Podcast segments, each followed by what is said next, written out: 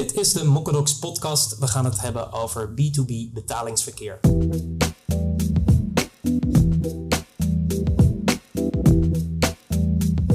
Bij mij is aangeschoven Matthijs Korn, onafhankelijk payments expert. Welkom. Dankjewel Bram, goedemorgen. Betalingsverkeer uh, tegenwoordig, uh, business to consumer, is al bijna volledig digitaal. Maar bij business to business is dat misschien nog niet helemaal het geval. Dat klopt, uh, Bram. Tevens is het zakelijk betalingsverkeer inderdaad B2B, business to business. Bedrijven die van andere bedrijven kopen, is ook qua omvang twee keer zo groot.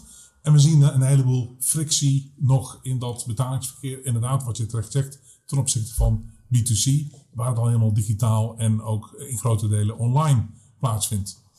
Bedrijven willen misschien wel, maar wat loopt er dan op dit moment zoal fout? Ja, wat, we, wat we zien is uh, trage processen om te betalen. Uh, en noem dat een stukje achterdocht. Uh, je noemt dat het zogenaamde procure-to-pay proces. Veel mensen die toestemming moeten geven voordat een factuur betaald wordt. Maar ook het eigenlijk daarvoor nog de goedkeuring voordat er iets gekocht mag worden is traag en moeilijk. Vaak handmatig. met stempeltjes of dingetjes, goedkeuringen die rondgeëmaild worden. We zien hele inefficiënte verkoopprocessen. En we zien weinig automatisering, heel veel handmatig werk en ook systemen die gewoon niet op elkaar aansluiten, waardoor ook als de wil er is om zaken te automatiseren, dat heel traag gaat. Laten we even bij het eerste beginnen. Uh, hele langzame processen bij bedrijven om uh, nou ja, goedkeuring te krijgen. Uh, ligt het er dan aan dat die bedrijven niet digitaal genoeg werken? Of is het gewoon dat er in een bedrijf dingen nou ja, onderling niet goed afgeregeld zijn? Vaak is het eigenlijk nog, ja, het werkt. Waarom zouden we het gaan veranderen als het nu werkt? Men ziet eigenlijk, de, de, de druk is er niet om het te veranderen. En je hebt natuurlijk verschillende soorten producten die men inkoopt. Je hebt eigenlijk hele strategische zaken die men inkoopt, die onderdeel uitmaken van de producten of diensten die men verkoopt. Dan zijn er ondersteunende uh, producten en diensten die men inkoopt. En dan is er de zogenaamde longtail. En vaak is dat uh, reis- en verblijfkosten, trainingen, uh, dat soort zaken. Vaak zie je dat de strategische producten goed geregeld zijn. Of, of, ik zeg producten, maar producten en diensten. Dat is vaak goed en efficiënt geregeld. Is 40 tot 50 procent van wat men inkoopt. En de andere helft is, daar zie je vaak heel veel frictie en uh, efficiëntie. Vaak door, doordat men het niet, gewoon niet wil. Het, het, het, het werkt toch?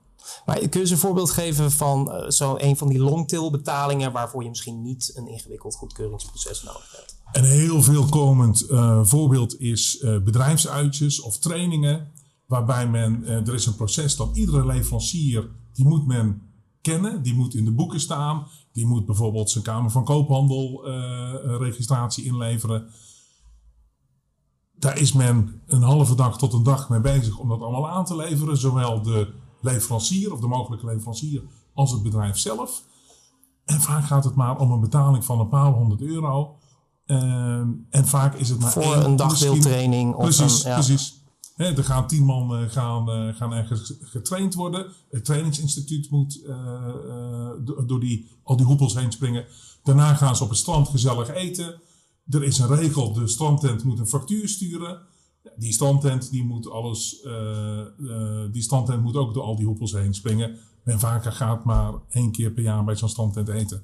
Nou, we gaan zo naar de oplossingen toe, van hoe ga je dit allemaal beter doen. Uh, toch nog even bij de frictie. Je vertelde me in het voorgesprek ook dat de rol van verkopers soms voor frictie zorgt bij B2B betalen. Ja, je ziet eigenlijk daar ook nog vaak heel veel ouderwetse processen. De verkoper die in een auto naar de klant of de prospect uh, gaat. Die wordt gemeten op het aantal bezoekjes wat hij per dag kan afleggen. Je ziet daar natuurlijk best wel een shift naar online met zaken als Zoom en Teams.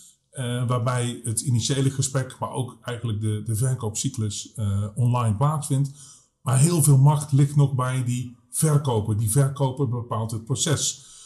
Heel veel onderzoek wijst erop dat die koper die koper die zit helemaal niet te wachten op, uh, op zo'n verkoper die dat proces eigenlijk drijft. Maar ook überhaupt zit hij niet op zo'n verkoper te wachten. Er zat ook nog een generatieverschil in, uh, geloof ik. Dat klopt. Um, ik zag recent een, uh, een tweet um, dat bijna de helft van de tijd die een verkoper bezig is met een, met een klant, uh, of de, de, helft van, de helft van de tijd die een verkoper heeft, besteedt hij aan klanten dan wel telefonisch, dan wel bij de klant op bezoek. Terwijl 33% in het algemeen. En inderdaad, 44% van jongere kopers, die willen gewoon zelf online kopen, zonder dat daar een verkoper uh, tussen zit. Daar zit dus heel veel frictie en, uh, en een verschil van verwachtingen. Tot slot nog even, voordat we naar de oplossing gaan, uh, systemen die niet op elkaar aansluiten. Had je het ook over als een, een belangrijke frictie betalingen? Ja, je ziet vaak dat men, uh, men zegt tegen een leverancier van joh, je kan in de systemen kijken om uh, onze voorraad te bekijken. En als de voorraad onder een bepaald punt is, dan mag je weer leveren. Nou, dan blijkt dat, dat dat niet gekoppeld is. Uh, de leverancier mag een elektronische factuur sturen. Nou, dat lukt ook niet omdat automatisch. Dus dan komt er een soort e-mailoplossing.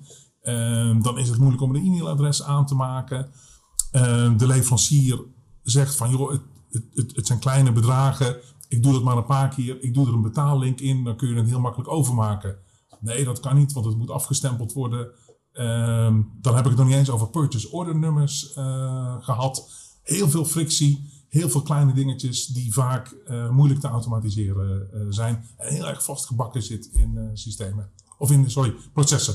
Ja, goed, laten we naar de, naar de oplossingen gaan. En laten we misschien met de, met de makkelijkste oplossingen uh, beginnen. Je wil dat betalingsverkeer uh, digitaal doen, makkelijker maken. Wat is dan stap 1? Nou, eigenlijk de aller, aller, allermakkelijkste stap. En ook ingegeven door de helft van die verkopers. Maar bijna de helft van die kopers. Die kopers willen niks met verkopers te maken hebben. Iedere koper, zakelijk gezien, is natuurlijk ook een consument. Dus als consument koopt die ik wil zeggen alles, maar koopt hij heel veel online. Dus die koper weet verdraaid goed hoe hij moet zoeken en uh, waar Abraham de mosterd haalt, om het zo uh, te zeggen. Dus dat doet hij op kantoor ook. Als hij iets nodig heeft of als hij op zoek is naar een alternatieve leverancier, bij wijze van spreken, dan gaat hij online en dan zoekt hij de alternatieven. En dan zit hij niet te wachten op een verkoper die daar uh, dat blokkeert. Als hij iets vindt wat hem aanstaat, dan wil hij dat gewoon kopen. Dus begin een webwinkel om mee te beginnen. Um, en idealiter, als je al een webwinkel hebt en je wil een lange termijn relatie aangaan, voeg daar een soort portaal aan toe, hè, een soort My-account, dat mensen uh, self-service kunnen doen. Als het een abonnement is, heel duidelijk, abonnementen toevoegen. Maar met fysieke producten, uh, ik wil over tien dagen mijn volgende levering hebben, of ik, of ik wil het stopzetten, uh, et cetera. Ik wil betaalmethode veranderen. Ik wil wellicht een purchase order nummer toevoegen of veranderen. Dat soort zaken. Uh, laat mensen dat zelf doen. Dat, dat zie je meer en meer. Mensen in hun eigen tijd, doen. wanneer het uitkomt, al precies. die dingen. Ook dat, ja. ja. precies. Ook dat. Ja.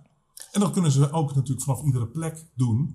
En hebben ze niet uh, dat ene punt van controle, die verkoper nodig. Dan kunnen ze inderdaad zelf doen. Kan me wel voorstellen dat voor veel bedrijven is het natuurlijk fijn uh, als je het op de ouderwetse manier doet. Van nou, stuur dit maar op en dan uh, stuur maar een factuur. En uh, we weten allemaal hoe het gaat. Dan betalen ze over twee maanden betalen ze die factuur een keer bij een webwinkel. Moet je, moet je meestal meteen afrekenen. Heel goed gezien, Bram. Een ander voorbeeld is met een webwinkel inderdaad vaak wordt er vooraf betaald. En inderdaad, pas kun je zeggen, joh, na verloop van tijd, als ik jou ken, mag je op rekening kopen. Maar hou je ook meer controle wat je allemaal hebt geleverd. wat je natuurlijk ook wel ziet is via zo'n verkoper dat er op verschillende plekken in een bedrijf wordt geleverd dat de facturen niet of niet goed betaald worden. Dus dat er juist wordt afgele afgeletterd. Dus ja, het is een hele goede klant op papier. Maar daadwerkelijk is het eigenlijk een hele slechte betaler. Dus is het helemaal niet zo'n goede klant. Met zo'n webwinkel is dat veel centraler aangestuurd. Dus kloppen die data ook veel beter. Heb je ook meer inzicht of het een goede klant is uh, of niet. En inderdaad, wordt er vaak vooruit betaald. Dan wel, in Nederland is het een ideal, in andere landen een, eh, een overmaking. Of gewoon met een creditcard. En als jij als koper met een creditcard, een zakelijke creditcard betaalt, hoef je ook niet meteen aan je bank dat af te rekenen. Dus ook hou je een stukje uh, werkkapitaal of een stukje betalingstermijn. Gemiddeld is dat 45 dagen. Dus ook daar uh, schiet je niet bij in. Ja, nu betalen bij de werkwinkel met creditcard. Precies. En over, Hey, dat, is natuurlijk het, het, het, het, de, de, eh, het klassieke in een bedrijf. Hè, is, het, is het werkkapitaal. Hè, dat heeft men nodig om het bedrijf draaiende uh, te houden. Dus aan de voorkant heb je eigenlijk je, je DSO, je Day Sales Outstanding. Dus nadat je iets hebt verkocht, hoe snel wordt er betaald? Aan de andere kant je Days Payable Outstanding. Hoe snel betaal jij je facturen aan jouw leveranciers? Nou, je wil natuurlijk dat je eerder betaald krijgt dan dat je zelf betaalt. En dan is het natuurlijk heel interessant om te zeggen, ja, ik wil mijn DSO of ik wil mijn betaaltermijn onder de 10 dagen hebben en ik betaal zelf pas na 90 dagen. Nee, na een betaaltermijn van 90 dagen moet je afvragen of je daarmee ook je sociale verantwoordelijkheid neemt naar leveranciers toe. En daarnaast gaat ook niet, niet iedereen daarmee akkoord. Hetzelfde natuurlijk dat jij niet altijd uh, na tien dagen betaald krijgt. Dus je, je zal ermee moeten schipperen. Ja. Nou ja, als je de overheid bent of grote bedrijven die hier weer niet gaan noemen, dan kun je er misschien bij wegkomen. Nee, nee, maar, precies. Nee, nee, helemaal mee eens. Dus, dus, je, dus je moet daarmee schipperen. Maar inderdaad, iets als het uitsturen van facturen elektronisch met een betaallinkje, helpt dat al wat naar voren te maken. Een webwinkel waar meteen betaald wordt, helpt dat ook wat uh, naar voren trekken. Dus daarmee krijg je ook een gunstige invloed op je werkkapitaal. Dat jij je, je geld zelf sneller binnenkrijgt. En natuurlijk, jij bent zelf ook koper. Je bent zelf natuurlijk ook klant bij andere bedrijven. Als jij dat zelf gaat betalen op een creditcard, verleng je je, of, of je houdt de DPO die je nu hebt, of wellicht rek je ze wat op, waardoor dat een positieve invloed heeft op je werkkapitaal. Wat natuurlijk weer belangrijk is voor groei eh, of schuldenvermindering. Daar, kun je meerdere dingen mee, uh, mee doen. maar, maar een goede goed uitgangspunt qua werkkapitaal is, is goed voor de financiële gezondheid van een bedrijf. Webwinkel, self-service, facturen met een betaallink. Ik ga toch nog even teruggrijpen naar de dingen waar we, waar we frictie zagen. Zo'n zo'n ingewikkeld uh, goedkeuringsproces. Heb je daar nog tips voor om dat toch handiger in te regelen? Uh, wat je zou kunnen doen is, en, en, waar je ook een ontwikkeling ziet, is uh, onkosten registratiepakketten dus in Nederland hebben we een heel mooi uh, uh, Nederlands trots is SRXP. Die zijn overgenomen door Exact. Wat je daar ziet is aan de voorkant vraag je toestemming om iets te kopen.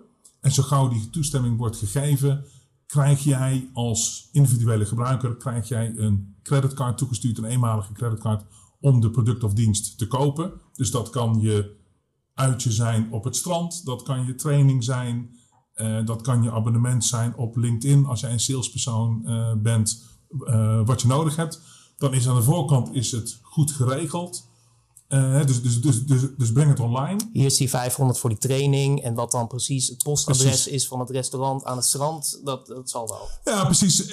Wat je, wat je vaak ziet is dat 80% van de leveranciers levert maar één keer.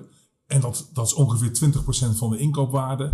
Dus je bent heel veel tijd bezig om eigenlijk dingen te administreren waar je maar één keer uh, interactie mee hebt.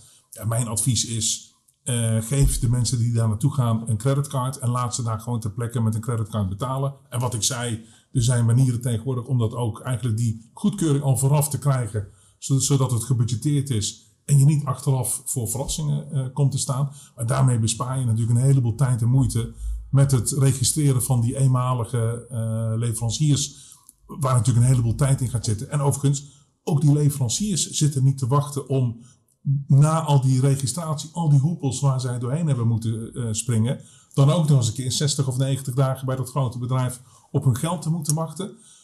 Dan gaan ze bellen. Nou, uh, bellen is natuurlijk hartstikke leuk, maar niet om. En, en om gebeld te worden is natuurlijk ook hartstikke leuk, maar niet mensen die achter een factuur aanbellen uh, kastje naar de muur. Nee, en het kost je natuurlijk ook gewoon geld. Hè? Als iemand daar de telefoon opneemt met een boze uh, eigenaar van een restaurant of, wat dan ook. Bram, dat is de, dat is de spijker op zijn kop. Uh, die dat, precies, dat is allemaal negatief, een negatief telefoontje. Dat is negatieve energie bij zo'n restauranteigenaar. Jou, jou, jijzelf of jouw collega die de telefoon opneemt, heeft gewoon een negatief gesprek. En in het grotere plaatje, het lost helemaal niks op, want die factuur moet gewoon een keer betaald worden. Uh, dus, dus, dat is allemaal geld in het putje gooien eigenlijk. Goed, dat zijn de, de, de kleinere longtail betalingen. Dan heb je natuurlijk ook grotere betalingen waar wat meer mee gemoeid zit. En, en daarover noemde je als frictiepunt uh, systemen die niet goed op elkaar aansluiten. Wat, wat zou daar een oplossing voor kunnen zijn? Nou, wat je, wat je daar ziet is eigenlijk een aantal. Uh, en wat, wat, wat, ik al zei, het komt natuurlijk op werkkapitaal aan. dus vaak natuurlijk een stukje financiering. Dus daar zie je eigenlijk de banken maar eigenlijk veel meer fintechs. Hè, dus eigenlijk technologiegedreven, uh, bedrijven ja, met, een, uh, met een betaalachtergrond of een financieringsinsteek. Die bouwen zogenaamde uh, leveranciersportalen, hè, suppliers portals, waarbij de leverancier zijn factuur eigenlijk indient. En dan de keuze krijgt of je krijgt meteen betaald. Dan krijg je bijvoorbeeld een creditcard terug. Nou, dan krijg je na één of twee dagen betaald. Je kunt wachten op 100% van je geld, maar dan moet je die 60 of die 90 dagen wachten, of, of 30 uh, als we het heel netjes doen. Of er is de mogelijkheid tot het verkopen van die uh, factuur, factoring in, uh, in vaktermen. En dan krijg je een aanbod met een, met een afslag, vaak 98, 97% van de factuurwaarde. Krijg je dan de volgende dag gestort en verkoop jij die factuur. En dan betaalt uiteindelijk het bedrijf aan de factoringmaatschappij. Dan heb je een dag later uh, je geld. Dus daar zie je hele, uh, hele portalen ontstaan. Die eigenlijk weer tussen leverancier en bedrijf in uh, zitten. Nou, moet je wel allebei dezelfde portaal uh, willen? Nou ja, zo'n portaal hangt dan vaak in de cloud. En die hebben vaak uh, standaard integraties weer met wat zo'n bedrijf uh, gebruikt. Of daar doen ze een stukje maatwerk. En richting leveranciers toe is het vaak een standaard, standaard oplossing. Laten we tot slot nog even de koppeling maken met contractmanagement. Want je vertelde me dat daar ook een, een rol kan liggen voor het betalingsverkeer. Om dat efficiënter te laten verlopen. Ja, wat je natuurlijk vaak ziet is dat eigenlijk in een contract wordt weinig tot niets uh, over betalen en beta vastgelegd. Soms wordt de betaaltermijn uh, genoemd, niet, niet altijd. Dus je zou kunnen beginnen met de betaaltermijn uh, daarin op te nemen. Wat denk ik heel netjes zou zijn, is om bijvoorbeeld ook te zeggen: wij houden ons aan een sociaal maximum aantal betaaldagen. Ja, of een, een betaaltermijn, hè, 45 of 60 dagen is denk ik wel het maximum wat gewoon netjes is richting je leveranciers. Heb je het over ZZP'ers, denk ik dat je onder de 30 dagen moet zitten. Uh, die hebben uiteindelijk ook een. Uh, zijn niet echte leveranciers, zijn in veel gevallen gewoon werknemers van, van bedrijven. Dat zou je daarin vast kunnen leggen. Bij zaken als een automatische incasso zou je ook bijvoorbeeld, hè, er moet een mandaat onder liggen, zou je bijvoorbeeld ook meteen het mandaat mee kunnen nemen om die automatische incasso op te zetten.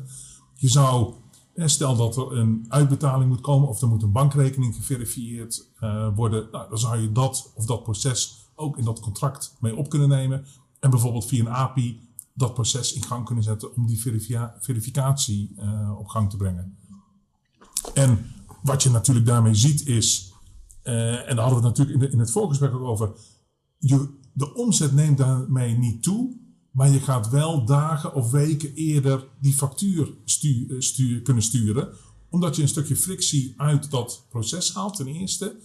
En je kunt gewoon eerder aan de slag. Dus je hebt eerder die omzet. Niemand hoeft te bellen, niemand hoeft te mailen. Het is duidelijk. Precies. Uh, en net zoals je uitleg over uh, B2B betalingsverkeer. Uh, dank voor het bijpraten. Hopelijk gaan we dat, gaan we dat nog een keer doen als er weer nieuwe updates zijn. Um, dit was de Mokkedox podcast. Bedankt voor het kijken of luisteren. En meer podcast vind je, vind je op mokkedox.com.